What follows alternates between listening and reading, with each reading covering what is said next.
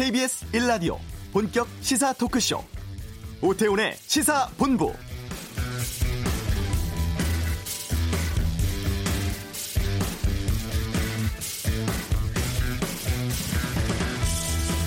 지난해 12월 30일 국회에서 공수처법 처리한 이후 현재 본회의는 정회 상태입니다. 잠시 숨고르게 들어갔던 여야가 또다시 충돌할지에 대해 관심이 쏠리고 있습니다.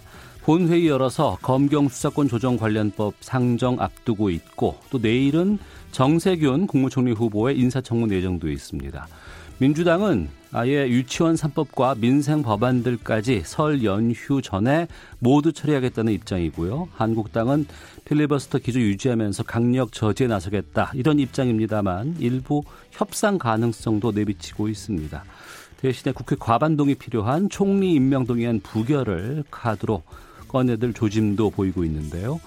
이런 가운데 총선 100일 앞두고 새로운 보수당 창당 안철수 전 대표 복귀 보수 재편 움직임에다가 청와대 출신 인사들의 대거 출마 등 정치권은 본격적인 총선 레이스에 돌입한 상황입니다. 오태훈의 시세본부 이번 총선이 만 18세부터 투표할 수 있게 됐죠. 학교 현장에서 선거 관련 교육이 마련되고 있다고 하는데 이슈에 살아보겠습니다. 경제브리핑 올해 달라지는 경제 정책들을 살펴보고 시사구말리 현 국회 상황, 정치권 주요 이슈에 대한 다양한 의견 듣겠습니다. 외교전쟁, 북한 노동당 전원회의 결과 분석, 또 미국, 이란 간의 갈등에 대해 정리하겠습니다. 오태훈의 시사본부 지금 시작합니다.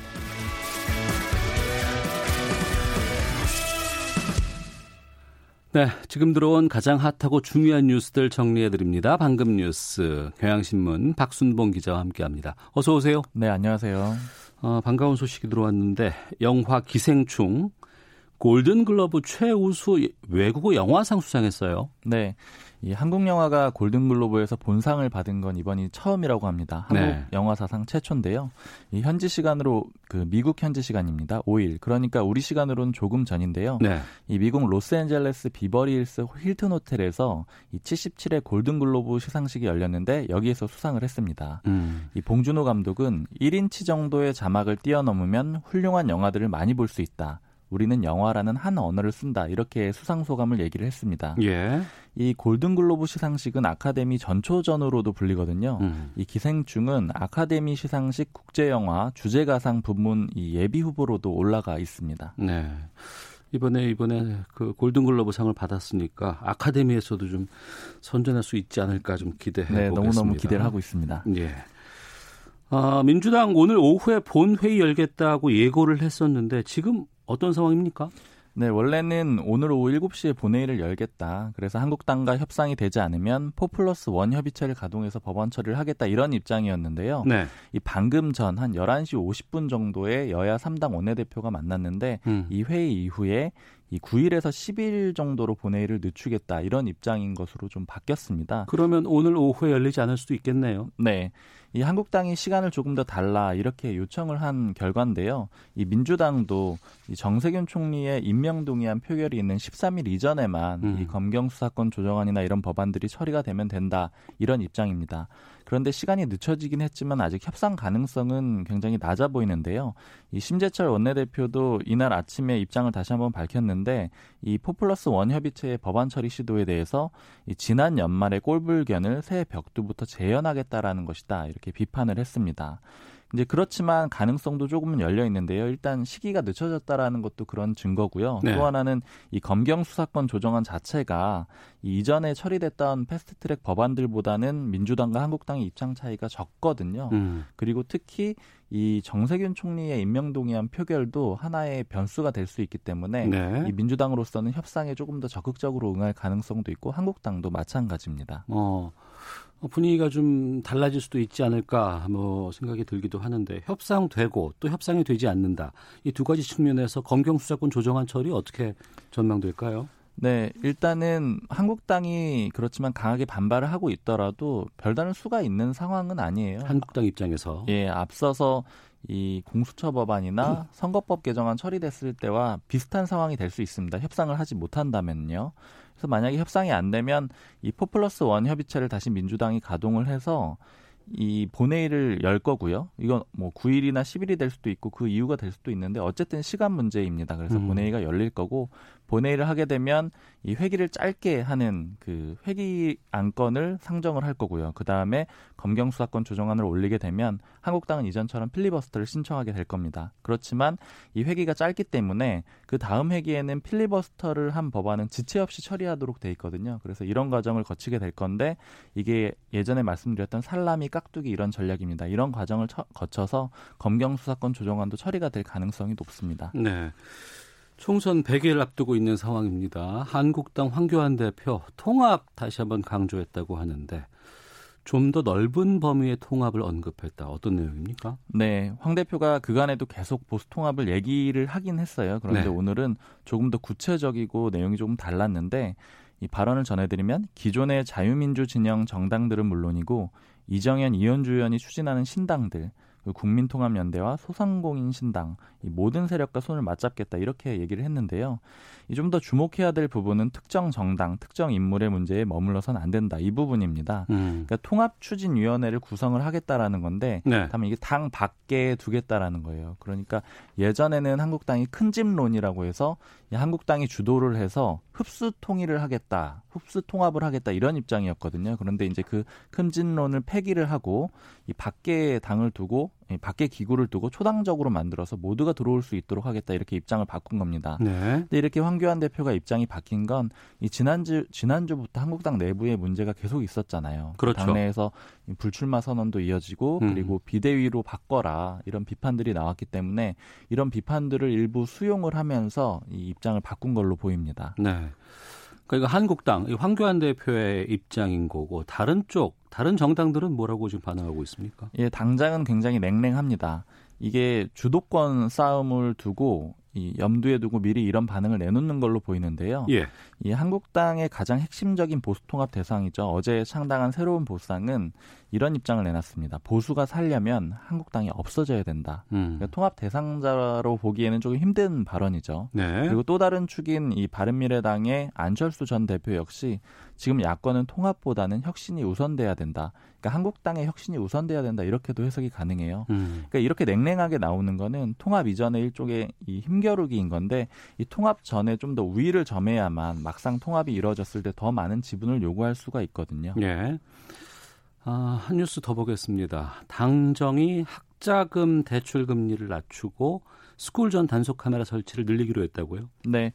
이 고위 당정청 회의에서 결정된 내용인데요. 이 당정청이라는 게 당, 그러니까 여당을 말하니까 민주당이죠. 그리고 정부, 청와대의 줄임말입니다. 이 새해 첫 회의를 오늘 했는데 이 민생 안정 대책을 발표를 했습니다. 첫 번째 내용은 학자금 대출 금리를 기존의 2.2%에서 2.0%로 내렸습니다. 네. 그리고 민식이법으로 알려져 있죠. 이 스쿨존 그, 그 근처에서 안전을 강화하는 내용인데 지난해 말 국회를 힘들게 통과했었습니다. 음. 이 법에 따라서 스쿨존에 단속 카메라를 많이 설치하게 될 건데 예산이 필요할 거 아니겠습니까? 네, 그 예산을 올해 1분기에 대부분 배정하기로 했기 때문에 1분기에 많이 설치가 되겠죠. 그리고 이외에도 동절기 노인 같은 이런 그 노인 등을 대상으로 해서 소득 안정을 위한 재정 지원 일자리 산업도 사업도 진행을 할 건데요. 그 사업 지원 대상은 94만 5천 명 정도라고 합니다. 알겠습니다. 방금 뉴스 지금까지 경향신문의 박순봉 기자와 함께했습니다. 오늘 소식 고맙습니다. 감사합니다. 예. 이어서 이 시각 교통 상황 살펴보겠습니다. 교통정보센터 이승미 리포터입니다. 네, 이 시각 교통 상황입니다. 여유로운 제동을 위해서는 충분한 차간 거리 유지가 필수인데요. 오늘 오전 6시 40분쯤 경남 합천군 대양면 도리 인근 33번 국도에서 차량 39대가 부딪히는 사고가 있었습니다. 블랙아이스로 인해 발생한 사고로 추정하고 있는데요. 지금은 거의 정리가 됐다는 소식입니다. 현재 고속도로 소통 대부분의 구간에서 원활하지만 눈비가 내리는 곳이 많으니까요. 각별히 주의하셔야겠습니다. 경부고속도로 부산 방향으로 먼저 한남에서 서초까지 막히고요. 수원 나들목 진출로 2차로에서 사고가 나서 신갈에서 수원 쪽으로 정체되고 있습니다. 중부 내륙고속도로 창원 방향으로는 7원 분기점 진출로 부산 방향입니다. 1차로에서 사고가 나서 7원 분기점 부근 1km 구간 정체가 되고 있고요. 서울 시내 간선도로 지나기 대부분 원활한데요. 올림픽대로 하남 방향으로 한강대교로 못 간 2차로에 고장난 차가 있어서 노량진 수산시장부터 정체되고 있습니다. KBS 교통정보센터였습니다.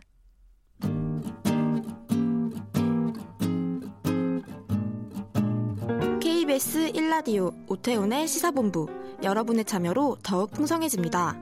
방송에 참여하고 싶으신 분은 문자 9730번으로 의견 보내주세요. 짧은 문자는 50원, 긴 문자는 100원의 정보 이용료가 붙습니다. 애플리케이션 콩과 마이케이는 무료고요. 시사본부는 팟캐스트와 콩, KBS 홈페이지를 통해 언제나 다시 들으실 수 있습니다. 많은 참여 부탁드려요. 네, 이번 선거법 개정으로 만 18세 고3 학생들도 오는 4월 총선부터 투표에 참여할 수 있게 됐습니다. 근데 또 일부에서는 교실이 정치화될 수도 있다. 뭐 진보표 얻기 위한 포퓰리즘이다. 이런 우려도 지금 제기되고 있는 상황이죠. 아, 이번에 서울시 교육청이 모의 선거 교육을 실시하기로 했다고 합니다. 이번 선거 교육 담당하는 곳이 진검다리 교육 공동체인데요. 이 공동체의 광노현 이사장 전 서울시 교육감이십니다. 연결해서 말씀 나눠보겠습니다. 안녕하십니까? 네, 안녕하세요. 네. 어, 곽 이사장께서 선거권 연령 하향을 위해서 그동안 많이 노력해 오신 것으로 알고 있습니다. 이번 선거법 개정안 통과에 대해서 어떤 의미 갖고 계신지 말씀 부탁드리겠습니다. 그 18세 선거권은 뭐 전 세계 공통 표준이고요. 예. 이제사 우리나라가 19, 어, 이 18세 청소년들에게 선거권을 부여하게 된 건 정말 만시지탄의 감이 있지만 무조건 환영해야 될 일입니다. 네. 이른바 비정상이 정상화된 것이고요. 어, 이것을 위해서 청소년 인권단체들이 정말 눈물겹게 에, 노력을 했습니다. 음. 그래서 그분들에게 정말 고맙고요. 또 그 그렇게 청소년 인권 단체들이 본인들의 문제이기 때문에 에, 당사자로서 그렇게 진력을 하기 전까지는 우리 이 정치권에서 이, 이 문제를 진지하게 받아들이지 않았었거든요. 예. 전적으로 어, 그분들의 공이다 이렇게 생각하고요. 가장 중요한 건 뭐냐면 18세 선거권이 됨으로써 사람들은 자꾸 고등학생이 혜택을 본다고 얘기해요. 예, 예. 그런데 실제로는 어 대학교 1학년 1학년들하고 그리고 그 사회 초년생들 음. 그 직업으로 나간 고등학교 졸업하고 바로 직업 가진 사회 예. 초년생들이 대부분입니다. 예. 18세 선거권의 수혜자들은 음. 네. 그러면 이번에 새로 투표에 참여할 수 있게 된 그 만 18세 유권자는 얼마 정도로 파악되고 있습니까? 한 50만 명 좀 넘는 것으로 알고 있습니다. 50만 명 정도요. 예, 여기에는 전국적으로 총 50만 명이 넘죠. 예, 고3 학생도 있고 아니면 대학교 1학년 학생도 있고 그렇겠네요. 그런데 고3 학생은 사실은 굉장히 작아요. 어. 왜냐하면 2020년 3월 1일자로 고3 학생이 생기잖아요. 예. 그러면 이 아이들은 어 일단 저 생일이 어. 다 이 3월 1일서부터 그 다음에 2월 말까지 아닙니까? 예. 그러면 이 학생들은 언제 18세가 되냐면 고3 그러니까 고3 3월 달부터 다음에 2월 달까지 18세가 되는 거예요. 예. 그러면 18세 선거권이라는 거는 이번 총선이 4월 15일이니까 네, 네. 4월 14일까지 생일이 되는 친구들한테만 어, 고3 학생들에게 저 선거권이 주어지잖아요. 네, 네. 그러면 고3 학생이 3월달, 4월달, 5월달, 6월달 생들이 다 고르게 분포되어 있을 거 아닙니까? 아. 그러면 기껏해야 365일로 잡고 예. 45일이죠. 음. 3월달 30일이라고 4월달 14일. 예, 예. 그래서 그냥 10% 조금 넘는 학생이니까 아. 전국의 고등학교의 고3 학생 중에 예. 한 학급당 30명이라고 칠때 아. 3명씩 정도가 어, 3명 정도의 유권자가 생기는 겁니다. 고3 학생에 한해서. 그럼 나머지는 누구냐? 예. 나머지는 전부 다 그 4월 15일 이후 생일을 가진 아이들은 전부 다 대학교 1학년생이든가 음. 음, 그 사회 초년생들인 거죠. 네. 이번에 서울시 교육청에서 이 선거 관련된 교육을 그 진검다리 교육 공동체와 협력해서 진행할 예정이라고 들었습니다. 네, 네. 이 선거 교육은 어떤 방식으로 진행됩니까? 어, 첫째는 학교 수업 시간에 에, 수업을 받습니다. 선거 관련 수업을. 첫 번째, 선거 제도란 게 어떤 거냐. 이번에 연동형으로 바뀌고 조금 복잡해졌잖아요. 예. 그래서 이것도 이제 승자 독식 대표하고 연동 비례대표가 어떻게 다른지도 배워야 되겠죠. 음. 그 다음에 총선은 국회잖아요. 네. 그러면 국회가 하는 일이 뭐냐? 음. 이것도 좀 배워야 되겠죠. 그 다음에 이제 중요한 거는 이런 아, 학교 수업 시간을 이용해서 학교 교육 과정에서 이, 이와 같은 어, 배경 제도 지식을 배운다는 것과 두 번째로는 실제 후보와 실제 정당을 놓고 네. 그러니까 4, 월 총선에 실제로 출마하는 후보들과 그 소속 정당의 공약과 정책을 비교하는 시간을 또 가져야죠. 음. 그렇게 해서 제대로 공부를 하는 거예요. 한 3시간에서 뭐 10시간까지 네. 수업 시간을 할애해서 그 관련 제도와 아, 그 실제 공약과 정책들을 음. 공부한 다음에 어, 실제 후보자와 실제 정당을 놓고 정 후보 투표와 그 지역 투표와 이제 이 정당 투표를 해보는 거죠. 네. 그런데 서울시 교육청에서 이걸 하게 되면 네. 서울시에 이제 그 여러 가지 그, 어, 각 지역마다 후보가 다르지 않습니까? 네. 학교도 다르지 않습니까? 예, 그러니까 예. 예, 그건 이제 실제 투표용지를 어. 어, 다 후보가 달라도 선관위에서 다 해주잖아요. 음. 그 원래는 이게 다 선관위가 어떤 대 어, 떤거 하는 데입니까? 유권자 교육하는 데 아닙니까? 예. 그렇기 때문에 중앙선관위는 음. 이 전국의 교육감들한테 이 총선 모의 선거 교육을 해달라고 네. 공문 보내고 초청해서 설명하고 그래야 됩니다. 음. 전 세계가 하고 있는 겁니다. OECD 모든 국가가 네. 미국, 뭐 캐나다, 독일, 스웨덴, 일본 어디를 막론하고 다 하고 있거든요. 네. 우리나라만 안 한 거예요. 음. 굉장히 부끄러운 줄 알고 총 선관위에서 사실은 그렇게 협력을 먼저 구하고 나와야 되는 어, 사안이죠. 네. 진검다리 교육 공동체에서 지난 2017년 대선 또 2018년 지방선거 때도 이런 모의 선거 같은 거 진행하고 교육도 하신 것으로 제가 알고 있습니다. 선거권이 없었을 때에도요. 네. 당시 교육 이루어진 이후에 그 학생들에게 좀 교육하고 나면 여러 변화가 좀 보이던가요? 어유 그 당시에 이제 대선 때는 안 했고요. 예. 2018년 지방선거 때 했습니다. 어. 시도지사와 교육감을 상대로 예. 그 좀 하기가 편하잖아요. 그 음. 저 광역 단위니까 네네. 후보들이 어 17개 학교 중고 17 중고등학교에서 4천 명 학생이 참여를 했고요. 음. 어 놀라운 일들이 벌어졌어요. 우리 학생들이 갑자기 이제 벽보를 본 거예요. 네. 그다음에 그 집에 다 배달 오는 선관위 공보가 있지 않습니까? 예. 이걸 보게 된 거예요. 왜냐면 공부를 했으니까 수업 시간에. 어. 그런 다음에 엄마 아버지하고 이제 밥상머리에서 대화할 기회가 생기면 엄마 아버지더러 어 아무개 후보 어떻게 생각하느냐, 아무개 정당 어, 떤 정당은 어떻게 생각하느냐, 어. 엄마 아빠는 이런 선관위 공보를 제대로 읽어보셨느냐, 예. 차, 차이나 차별성을 한 번이라도 들여본 적이 있었느냐 이런 얘기를 하고 그런 거예요. 음.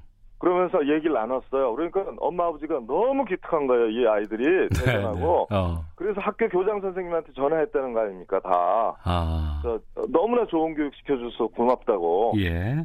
사실은 어, 이제 벌써 몇십 년 전부터 하는 나라들이 많다고 말씀드렸잖아요. 네. 이 나라들의 연구 조사 결과를 보면 음. 이 모의 조사, 모의 선거 교육을 받은 아이들이 받지 않은 아이들보다 청소년 투표율이 높습니다. 네. 당연한 거죠. 어.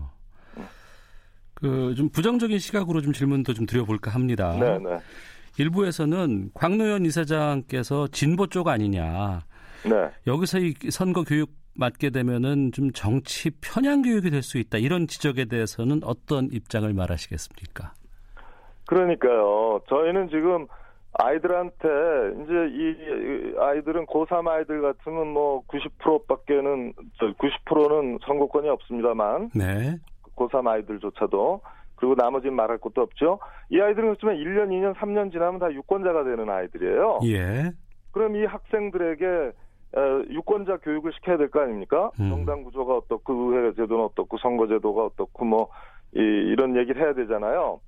그런 것과 동시에 이제 마치 선거 유권자처럼 이렇게 실제 후보와 정당을 놓고 비교도 해보고 네. 이런 교육은 바람직하다고 딱 들어오지 않습니까? 근데 음. 다들 걱정하죠. 이러다가 혹시 어, 교사가 네. 어, 자기의 지지 정당이나 정치 선호가 있을 거 아니에요. 음. 은근히 이쪽으로 유도하면 어떡할까? 예, 예. 선거 교육을 통해서 이런 걱정 너무나 자연스러운 거고요. 네. 교사들은 이런 식의 정치 편향 교육을 안 하도록 말하자면 주입이나 세뇌 교육은 안 되잖아요. 음. 그래서 이, 것을안 하는 훈련을 받고 있고 교육 원칙을 갖고 있는 사람들이에요. 네. 그럼에도 불구하고 걱정이 되, 는 부분이 있, 죠 그렇기 음. 때문에 우리가 진검다리 교육 공동체는 출범 당시서부터 네. 이 정치 교육이나 사회 현안 교육 또는 역사 교육 포함해서죠. 결코 정, 편향 교육은 안 된다. 음. 세뇌 음. 교육이나 주입 교육은 안 된다. 는걸 기치로 아예 삼고 나왔어요. 네네. 그래서 저 첫 번째 주입 교환은 안 된다. 논쟁성이 제한돼야 된다. 아이들이 판단하도록 하고 그걸 교사는 지원할 뿐이다. 음. 이런 원칙들을 전면에 내, 걸고 네. 그 광역 시도 단위별로 그 교육청과 협의해서 교사들 대표를 모, 모셔서 이런 사회적 합의, 정치 교육에서 편향성을 에 빠지지 않을 수 있게 하는 교육 원칙이 뭐냐 음. 여기에 대한 사회적 합의를 추진해 왔습니다. 네. 그렇기 때문에 만약에 이 세상에서 가장 이런 선거 교육에 대해서 정치 편향 교육을 안 할 수 있는 단체가 있다면 우리 단체입니다. 우리는 처음부터 이런 것을 안 해야지만 이런 민주시민 교육을 제대로 할 수 있다고 봤거든요. 네. 음, 문재인 진보 보수 이런 좌우 이런 게 아니거든요. 예. 유권자 교육을 충실하게 시켜야 된다는 거죠. 정치가 나쁘지 않고 음. 우리 삶에 대단히 큰 영향을 미친다는 사실을 그래서 정치가 모든 어, 변화의 출발이라는 사실을 어, 그 제도적 변화, 구조적 변화의 출발이라는 사실을 그리고 제도와 구조가 우리 삶을 굉장히 제약하고 또는 펼 수 있다는 사실을 아이들이 어려서부터 인정 인식을 하는 것 그리고 그거에 맞춰 행동 역량을 기르는 것 이것이 우리 교육 관련법, 교육 기본법이 얘기하는 학교의 사명, 교육의 사명, 곧 민주시민 양성이다. 이렇게 되는 거 아니겠어요? 이사장께서 그 부분을 말씀하십니다만 그 학생들에게 전달될 수 있는 그 교육은 일선 교사들이 하고 하게 되는 건가요? 아니면은 이 진검다리 교육 공동체에서 직접 다 나가서 하게 되는 건가요? 아니요. 일선 교사들이 100% 하고요. 예. 저희는 이런 그 정치 편향성 교육이 절대로 있어서는 안 된다를 포함해서 어. 그런 그 교사 트레이닝이라고 그럴까요? 네. 어, 이런 것 정도를 하고 음. 그리고 이제 어, 모범 교환이라고 그럴까요? 어차피 교환은 그 이게 3시간을 할애 받을지 그 수업 시간 3시간을 할애 받을지 5시간을 받을지 10시간을 받을지 알 수 없잖아요. 네. 마다 다르잖아요. 음. 그, 그러니까 우리는 이제 저 일정한 모범 교환을 내드리고 네. 그럼 교사가 다 이것을 교육적으로 전문가 교육 전문가들이잖아요. 그리고 되게 사회 선생님들이 하시기 때문에 어. 이미 전문가들이고 이미 다 가르쳤거든요. 예, 그 예. 제도 지식을 그랬기 때문에 이분들이 이것을 가지고 자기가 창조적으로 활용하겠죠. 어, 교육을. 알겠습니다. 네, 네. 선거 연령이 이제 만 18세부터 투표할 수 네. 있게 됐습니다. 이렇게 이제 청소년들이 정치 참여의 길이 열리게 됐는데 이것이 네. 앞으로 우리 사회에는 어떤 영향 끼칠 것으로 전망하세요? 어, 저는 지금 여태 말씀드린 것처럼 네. 어, 좀 더 책임 있는 유권자로 어, 어, 준비될 것이다. 그렇게 해서 정치에 대한 관심이 좀 더 정당 정치에 대한 관심, 선거 정치에 대한 관심이 좀 더 높아질 것이다. 네. 이것이 우리나라 민주주의를 좀 더 강하게 충전시켜 줄 것이다. 음. 그리고 어, 투표율도 높여줄 것이다. 정치 참여를 높여줄 것이다. 네. 이런 일련의 선순환이 예, 생긴다고 생각하고요. 어, 특히 이제 교육감 선거 같은 데서는 선거권 연령이 더 낮춰져야 됩니다. 교육감은 더 낮춰야 된다. 어, 교육감 선거에서는 16세부터 어. 그 고등학생 정도 되면 이미 학교 교육을 10년 받은 베테랑들 아닙니까? 교육. 전문가들이에요. 어. 그래서 이 친구들이 학생으로서 학생의 관점에서 학생을 경험하는 그 있는 관점에서 교육 정책이 과연 탁상공론인지 아닌지 네. 자기들한테 자기들의 꿈과 희망에 부합하는지 자기들의 미래를 좋게 만들 건지 자기들의 지금을 제대로 파악하고 있는 건지 이런 것들을 선, 저, 표출할 수 있어야 된다고 생각해요. 알겠습니다. 그래서 18세 선거권은 다만 어, 비정상화의 정상화에 지나지 않고 어, 첫 걸음이다 이렇게 생각하죠. 예, 알겠습니다. 말씀 여기까지 듣겠습니다. 고맙습니다. 네, 감사합니다. 네. 전 서울시 교육감이셨죠? 진검다리 교육공동체 광노현 이사장과 함께했습니다. 헤드라인 뉴스입니다. 최근 악화되고 있는 중동 지역 정세와 관련해 청와대가 오늘 오후 국가안전보장회의 NSC 상임위원회를 개최합니다. 세월호 참사 당시 해경의 구조 방기 의혹 등을 수사 중인 검찰 세월호 참사 특별수사단이 오늘 김석균 전 해경청장 등 해경 지휘부에 대해 구속영장을 청구했습니다. 봉준호 감독의 영화 기생충이 한국 영화 최초로 골든글러브 외국어 영화상을 받는 쾌거를 이뤘습니다. 골든글러브는 아카데미와 더불어 미국 양대 영화상으로 꼽힙니다. 기생충의 골든글러브상 수상은 칸영화제 작품상인 황금종려상 수상 쾌거에 이어 한국 영화가 할리우드 영화계의 높은 벽을 넘은 기념비적 사건으로 평가됩니다.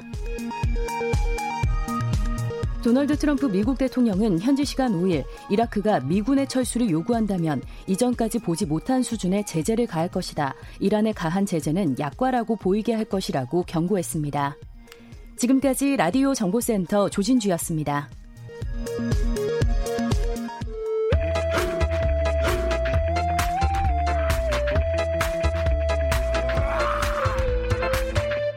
오태우래 시사 본부.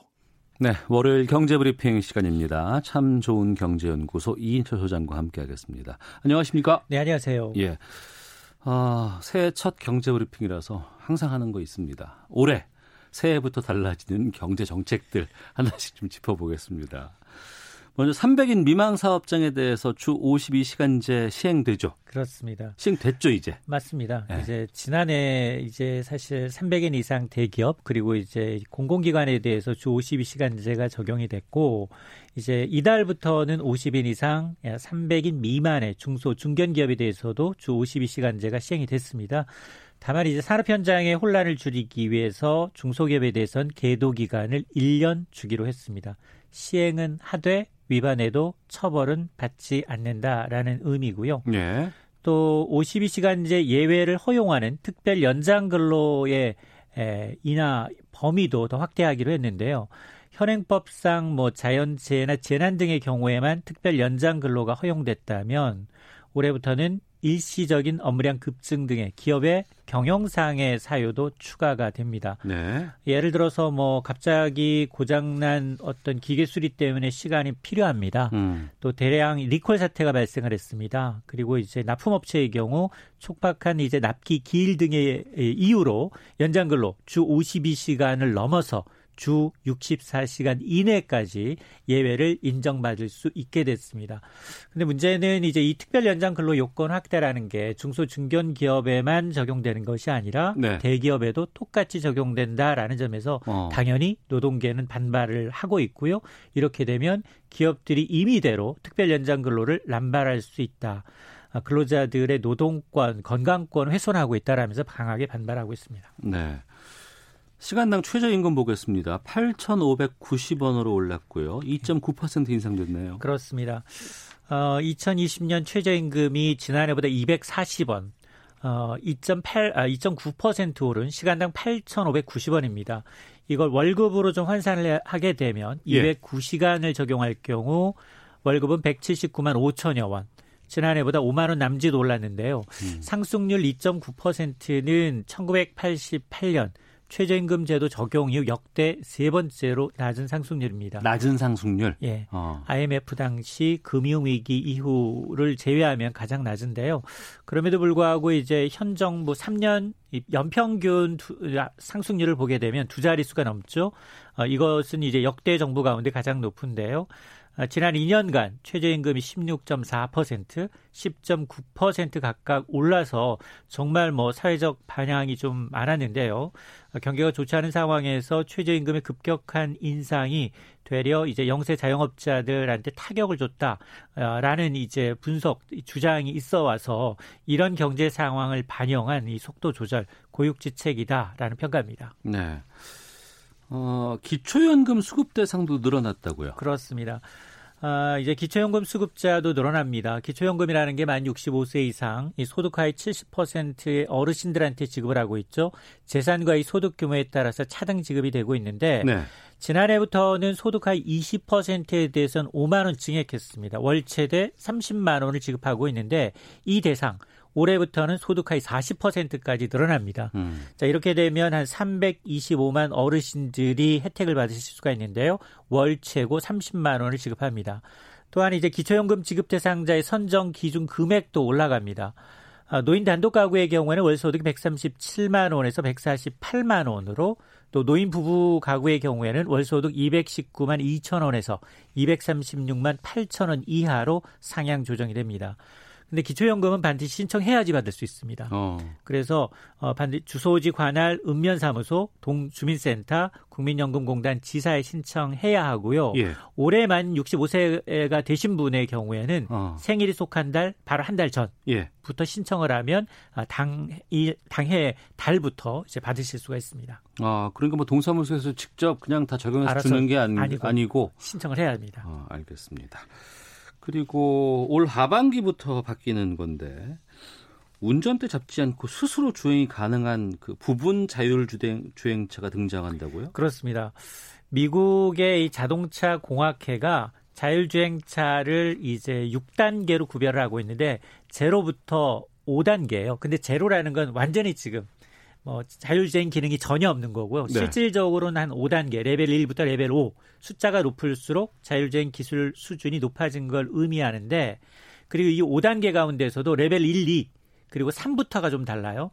레벨 1, 2는 운전자 지원 기능 그러니까 운전자가 반드시 운전대를 잡는 거. 네. 근데 레벨 3부터는 운전자가 운전대를 뗀 상황. 어, 실질적인 운전대 잘... 안 잡아도 돼요? 그렇습니다.